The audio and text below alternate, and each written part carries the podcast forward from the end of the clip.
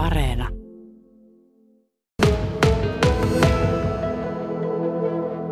Meillä on tällainen tilaisuus sen takia, että olemme nyt elokuun alusta lähtien tehneet sellaista hanketta, jossa ensin selvitämme Etelä-Pohjanmaalla ukrainalaisten pakolaisten tilanteen, miten on mennyt tähän asti, ja sitten ensi kevään aikana tehdään politiikkasuosituspaperi, missä niin tehdään suosituksia sitä varten, että kun seuraavan kerran pölähtää iso joukko pakolaisia, niin olisi jotain, jotain rakenteita ja toimintamalleja valmiina. Ja kyllä sitä voidaan käyttää, jos tämä kriisi pitkittyy, mitä, mitä emme varmaankaan kaikki toivo, että se pitkittyy, niin voidaan sitten käyttää tähän ukrainaistilanteeseenkin.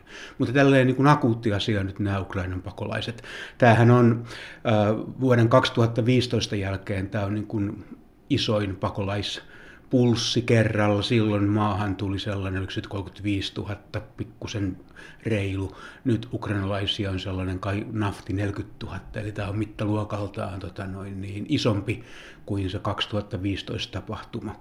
Ja mun arvioni mukaisesti, niin, niin tällä teet niin kuin tämän koko luokan tai vielä isommat pakolaisaallot eivät tule tähän loppumaan, että päinvastoin niiden, niitä on edelleenkin odotettavissa jatkossa ja voi olla niin, että se, se että noin, niin niiden välinen aika lyhenee, eli niitä tulee tiheämmällä tähtäimellä. Esimerkiksi siis ihan tällainen kaikkein ikävin skenaario lähitulevaisuudesta on se, että, että jos Venäjä posauttaa ydinvoimalan tai aloittaa ydinsodan, tai jos Venäjällä tulee vallankaappaus, sisällissota, niin sitä saattaa olla se 40 000 ihmistä Suomeen pientä.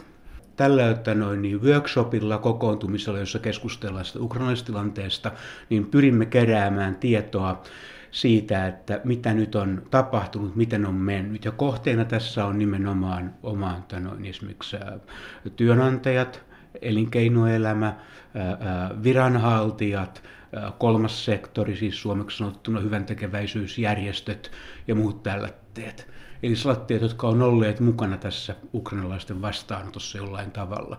Itse ukrainalaisia meillä tässä ei ole mukana, että niiltä me keräämme sitten tietoa toisella tavalla, että olemme niitä haastatelleet. Meillä on työryhmässä ukrainan kielen taitoinen Olena Temnikova, joka, joka siis puhuu äidinkielenään Ukrainaa ja myöskin sitten Venäjää. Ja, ja sitten hän puhuu nykyään myöskin hirittävä hyvää suomea, siis oikein hyvää, niin hän pystyy, pystyy tekemään nämä ukrainalaisten haastattelut äidinkielellä ja sitten että noin, niin kääntämään sen materiaalin meille niin kuin suomeksi, että voidaan sitä käyttää sitä. No ketä sä kutsut nyt niin kuin oikeasti mukaan? Siis sä jo vähän niin kuin luettelit tuossa, mutta onko ne niin kuin ihmisiä, jotka ovat havainneet siis tahoja, jotka ovat havainneet jotain, että ei mennytkään hyvin, niin nyt on se paikka kertoa, että mitä pitäisi tehdä toisella tavalla. No esimerkiksi vaikka näin, että jos on tota noin niin, kokemuksia siitä, että, että ei mennyt hyvin, koska näitähän me näitähän myös haetaan tällaisia. Siis, siis kutsumme Sirkkaa, Pekkaa, Liisaa, Tiinaa, Ka- kaikkia ihmisiä, joita emme vielä tunne, mm. jotka ovat olleet mukana tässä. Että tässä on ollut paljon esimerkiksi noita noita että noin niin, ähm, yksityisten, yksityisen puolen järjestöjen ihmisiä, sitten ihan yksityisiä ihmisiä, jotka on saattaneet järjestää autokyytiä, majoitusta, tarvikkeiden jakamista.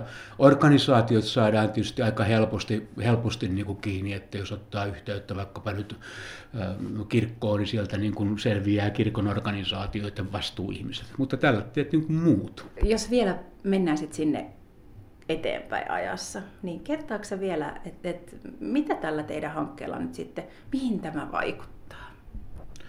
Kaikki tämä työ, mitä nyt tehdään, mihin se vaikuttaa? No tota, pahimmillaan työ on aina turhaa, se ei vaikuta yhtään mihinkään. Mutta että me, me toivotaan kovasti, että tämän lopputulemana on sellainen tota noin, niin politiikkasuosituspaperi, josta paikalliset toimijat, ja nyt tarkoitan ihan siis Etelä-Pohjan maata kokonaisuudessaan, niin saisi sellaisia suuntaviivoja, että he rupeisivat ja ryhtyisivät suunnittelemaan sitä, että miten toimitaan, kun seuraava pakolaisaalto tulee. Miten nämä vastuut jaetaan. Ettei käy sillä tavalla, että jokainen tota kunta puuhii omiaan, jokainen järjestö puuhii omiaan, ja sitten odotellaan ohjeistuksia Migristä, joka odottaa niitä, eduskunnalta, joka odottaa hallitukselta, joka odottaa EUlta, vaan että meillä olisi niin kuin joku toimintasuunnitelma Etelä-Pohjanmaan tasolla, että kun se ensimmäinen bussilasti ilmestyy siihen äh, johonkin tienristeykseen ja sieltä rupeaa tulee ihmisiä ulos, mitä tehdään, kuka tekee, kuinka toimitaan